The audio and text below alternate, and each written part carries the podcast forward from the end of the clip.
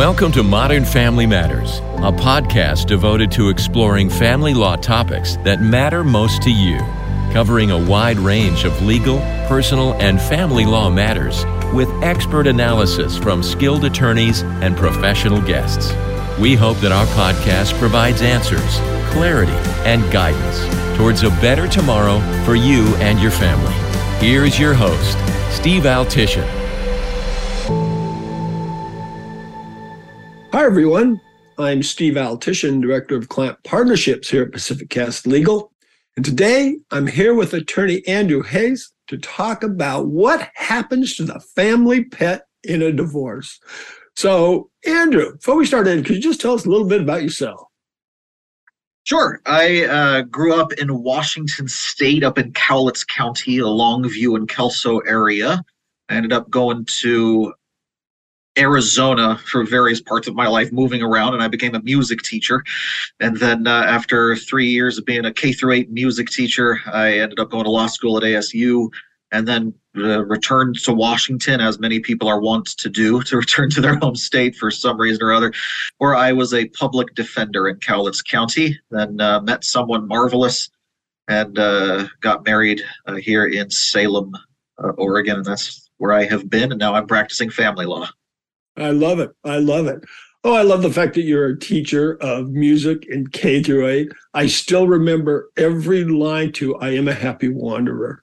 Absolutely. I'm sure I, I remember a lot of the, the 50 nifty United States, all the states in alphabetical order because of my fifth grade choir. And I facilitated that myself in Arizona with a bunch of songs like that. So I love that. I love that. So now let's talk about dogs and cats and fish and whatever they are, because when spouses decide to part way, the issue of who gets to keep the family pet, I know can be really, really contentious.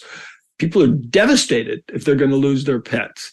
But how is this really a legal issue in a divorce? Well, it's the same reason it's a legal issue as anything else in uh, a divorce or, or anything to do with family law in the courts, uh, particularly in Oregon, it is always best to come to some kind of agreement outside the courts because the law is doing its best, but the law is not a very delicate tool when it comes to the practicalities of life or particularly the practicalities of things to do with your property or your children. And of course, pets are kind of halfway in between the two. I've heard it uh, said many times that the law is a great big sledgehammer.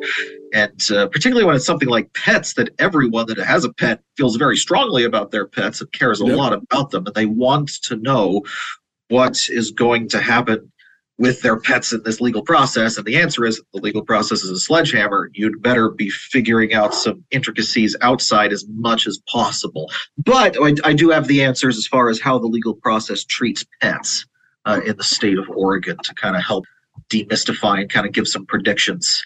Uh, I like that. Hopefully, hopefully, some motivation to uh, come to an agreement between the parties because that's always the best, always the best answer. Oh yeah, I mean, you're looking at you and me, maybe in a divorce, trying to figure out what to do with Fluffy, or the judge trying to do what to do with Fluffy. And I think you and I probably would be able to have better ideas about it. So, yeah, what would the judge do? I mean, what? How does the judge ever get involved in this? Well, the judge, uh, in my experience, judges do care about pets. They do understand the importance of pets, most of them. Uh, some of them just got through two days worth of uh, divvying up children and looking at pretty serious stuff to do with children with special needs, and they look at you and go, "Pet, really?" But most of them look at it, go, "They have pets themselves. They care a lot." But the judge in family law only has the authority to do whatever the law gives them to uh, authority to do which in family court that's a lot they have a lot of leeway they have a lot of ability to do what they think is best for whatever is just or equitable. But the judge looking at a pet is going to know that the law of Oregon looks at pets as property. And so uh, a judge is going to be deciding where a pet goes, and where the pet is going to spend his time uh, as a as property. Now that doesn't mean that the judge is going to treat the family pet as an armoire that needs to be divvied up between the parties, but they're going to be looking a pet as a piece of property. Now, practical consideration, the judge is also going to know that pet's a living thing. Also, the parties have certain uh, emotional ties to the pet. The pet needs to be looked after. And also, the pet is a living thing. Uh, if one party is going to be working 80, 100 hours a week and going to be leaving that pet in the apartment the entire time, that is going to have an effect on what the judge is going to be looking at. Uh, another big factor is children. If there are some young children that are going to be spending a majority of the parenting time with one parent, then yeah, you're going to be looking at the pet. Probably the judge is going to be heavily weighted to put that uh, dog or cat or or whatever pet that the children have a relationship with those children. But other than that, the judge is really going to be applying the same standards to the pet that that is applied to property and these are some factors to do with property that actually don't come up a lot in the splitting of property in family court. And, and these are uh, well established statutory case law factors that the courts are allowed to use to analyze where a piece of property goes. And if you'll excuse me, I'm bringing up my notes here that I, I pulled up. The case law and statutes of Oregon allow the judge and actually mandate the judge to look at each piece of property as individually, as its own individual analysis. A sentimental value of the property absolutely is an appropriate thing for the judge to be bringing up, making findings mm-hmm. on, and making decisions based off of. Now, typically, you're talking about heirlooms. If you have your prized grandmother's great grandmother's brooch, then yes, that is an appropriate thing to bring up as sentimental value of that property. But the sentimental value of the pet, uh, thus, is legal for the judge to actually make a finding on. Other things that the court can legally apply to the pet as a piece of property is the conduct of both of the parties towards the pet. So whoever has been taking care of the pet the most is going to be very uh, valuable for the court to look at. Uh, who who got the pet? Was the pet uh, a particular help to the person? Is it a uh, emotional support animal? Is going to be exceedingly relevant. And also, of course, the other kind of sometimes crass analysis of these kinds of things is the value of the pet.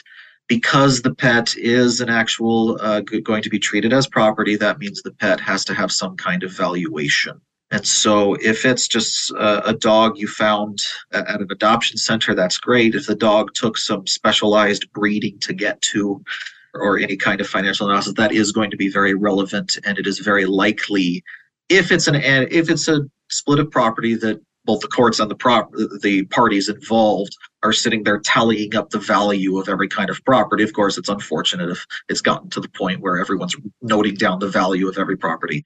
I would counsel anyone going into this kind of thing with a pet that they want to put into that analysis. There will have to be some kind of valuation put to the pet. And that wow. is entirely fact dependent. It's fascinating. As you're talking, I'm thinking to myself that, you know, some dogs now are easily five to eight thousand dollars. And so I'm thinking, okay, the dog, the car, the dog, the car, which do I want? I mean, it can be the value can be that important. And also, I'm wondering, and this is a question now, that I wasn't going to ask, but I'm going to, is like in property, uh, it would be rare for the judge, I think, to give the living room set, dividing it by the couch to one and the armchair to the other. So if you had a cat and a dog, or that had been together for a long time, I imagine that they would possibly be more apt to go together. Absolutely, yes, and that and that is what I've seen in my experience is that judges are very uh, practical for those kinds of considerations. They're not going to split a family. They're, if there's two dog, there are two pets that have spent their whole lives together. The judge is going to be very amenable to that kind of argument. Says, well, they're they're going to be thrown, they're they're going to be kept together because it's uh, they remember they the judge has the ability to do whatever the judge finds is equitable and fair. And in my experience, most of the time they do look at pets and they think about you know, the effect on the pet. Uh, the pet should not have to go from a loving home where they have uh, regular exercise, regular play, other pet companions, and then, like I said, have to be put in an apartment uh, for uh, most of the hours of their days and lives. Uh, the the judge is not going to be happy about that because uh, the last thing I'll say that probably needs to be said for any kind of split of property is that the analysis just a quick rundown of how uh, a, a, review of how a judge splits property in a divorce there's two there's two paths. The first path that needs to be gone down is is this a marital asset or is this not a marital asset? So yep. marital assets it, things that you got during the marriage if it's whether it's asset or, or debt you say okay was this got during the marriage? Then we're going to apply a presumption that this is 50 50 obviously they're not going to split a pet 50 50 but it's like okay fine. Both have a claim on this pet. If you got the pet before the marriage then there's no presumption of 50 50 goes okay it's kind of presumed that it's your pet. But even though the the the division of property in Oregon it splits based on a presumption and then under the presumption tree it splits whether the other party can rebut that presumption and get rid of it. Even though it branches like this there's all kinds of technical stuff. Everything funnels back into the same question at the end of property division is what does the judge think is just and equitable? Yeah. And so that's why all of the facts are important in whatever the cases are for pets. Whose pet was it? Who was spending the time? Who was caring for the pet? Are there kids involved? What is your ability to have this pet and care for it? And those kinds of things. Now, I will bring up the warning though, and that is that pet uh, that it is a murky territory for pets and visitation. I have personally seen cases where I have been involved where the parties are interested in having some kind of visitation schedule for the pet. And they can feel pretty strongly. And I think judges aren't surprised by people feeling strongly about pets, particularly for visitation. I sat in a domestic violence proceedings, a FAPA protection order, where the parties figured out what they were going to do. They were going to live separately. Good, great. The FAPA orders were held in place, but they wanted a special consideration for a visitation for the pet because both of them wanted that pet to have pet time or parenting time with yeah. both people, even though there was this other thing. And the judge didn't bat an eye. The judge was like, "Of course." And yeah. I was at the table going, "Are you sure? There's there's a domestic violence history here. and and the judge goes, no, people feel strongly about their pets. Yeah. And so I like that. I like that. I mean, I imagine you could put it in a parenting plan that when when Johnny goes to visit, he'll bring the pet. That that kind of brings the whole concept of of not having the judge decide, like you just said, and what kind of things you can agree to and when you can agree to them. And we talked a little bit before we started about, you know, people do post postnups about their stamp collection. And I imagine, or excuse me, prenups. No, not postnups, prenups. And maybe you could do a prenup that involved your family pet. Mm-hmm. Absolutely. And I would strongly recommend some kind of prenup or the postnup. Sorry, we were talking about before that postnups aren't legally, uh, statutorily recognized in Oregon, but they have been upheld. And so it's a murky, murky territory. But if the two parties can come to some kind of agreement for, hey, this person will have the pet, but hey, they're going to have some, the other parent's going to have some time with the pet this day and whatever. Now, as an attorney, it's always difficult to recommend a course to a client that puts them into murky territory. And the problem with visitation plans for pets is that it is a gray area in Oregon. Uh, there is one solitary case in Oregon where the appellate courts had a chance to address the question and they turned down the opportunity to answer the question. It was all about a stipulated judgment, a settlement of a divorce And inside that settlement, they put in visitation for the dog. Later on, the two parties had some kind of disagreement. They they, they took it to a, a the trial. The, the trial court made a decision. They took it up to the appeals court, and one of the arguments was it is not uh, it's not legally recognized in the state of Oregon to have some kind of visitation plan for a pet. Uh, and so they, the Court of Appeals in Oregon said that's an interesting question, and then they completely ignored it and decided the case on other grounds.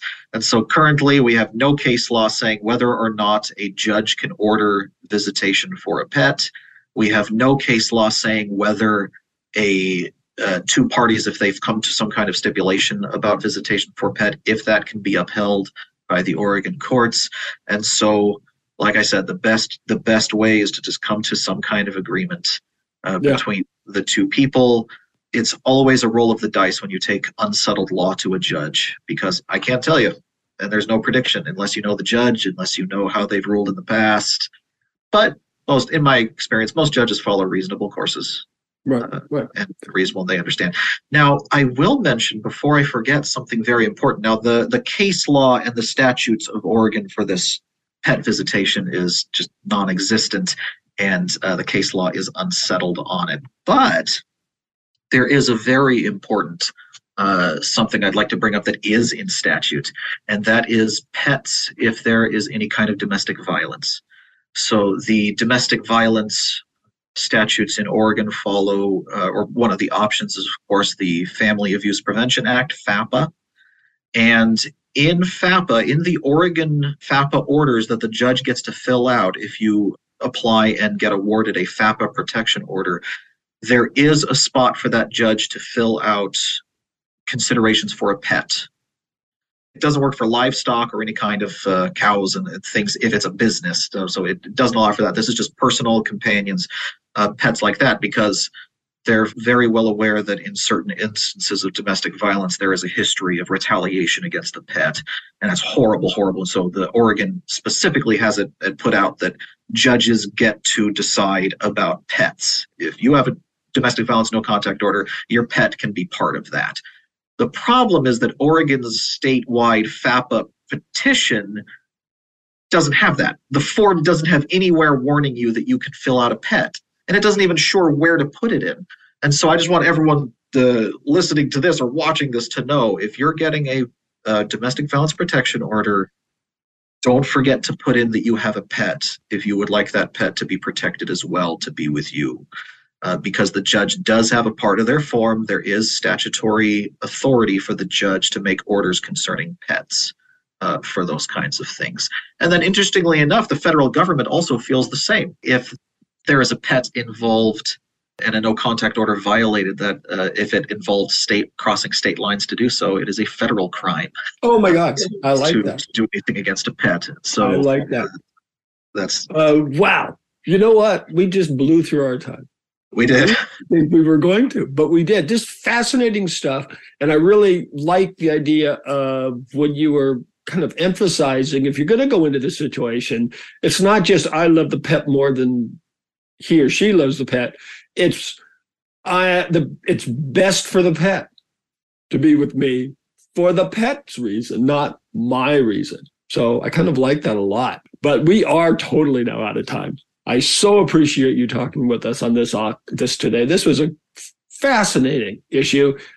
People talk about it all the time, want to know what to do, and now they kind of have an idea because you made it really plain, simple, understandable. Someone like me can understand it.